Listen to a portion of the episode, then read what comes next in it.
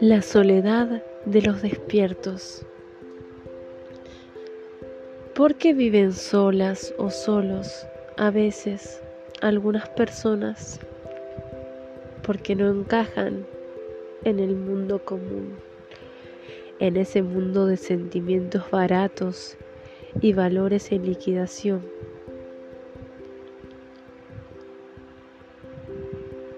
Tal vez están para más porque estas personas diferentes son profundas, no les sirve cualquier cosa.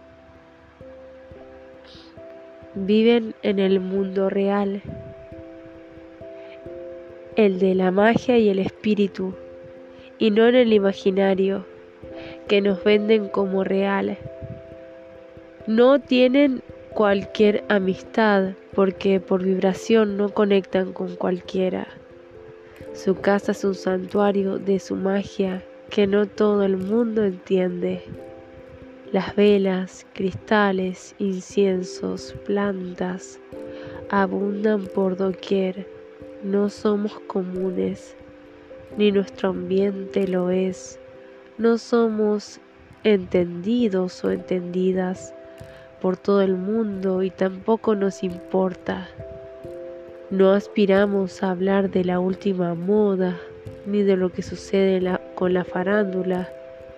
Hablamos de universos, de consejos, de sueños, de magia, de espíritus, de conciencia, de espiritualidad, de amor. ¿Por qué está sola una persona diferente? Porque el espíritu le enseña primero a amarse y saber estar consigo misma o sigo mismo, luego a compartir con los demás y a expandirse desde, desde, desde sí hacia otros. Una persona así no le teme a la soledad, la usa para su crecimiento, para mirarse dentro y activar más su sentir, que luego comparte en círculos con otras personas que aunque estén lejanas, se sienten cercanas en afinidad de frecuencias vibratorias.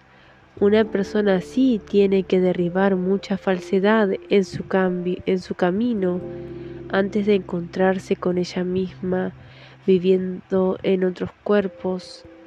Pero cuando se encuentra a sí misma, entonces aparece su propia familia álmica a su paso nos encontramos y eso es motivo de celebración.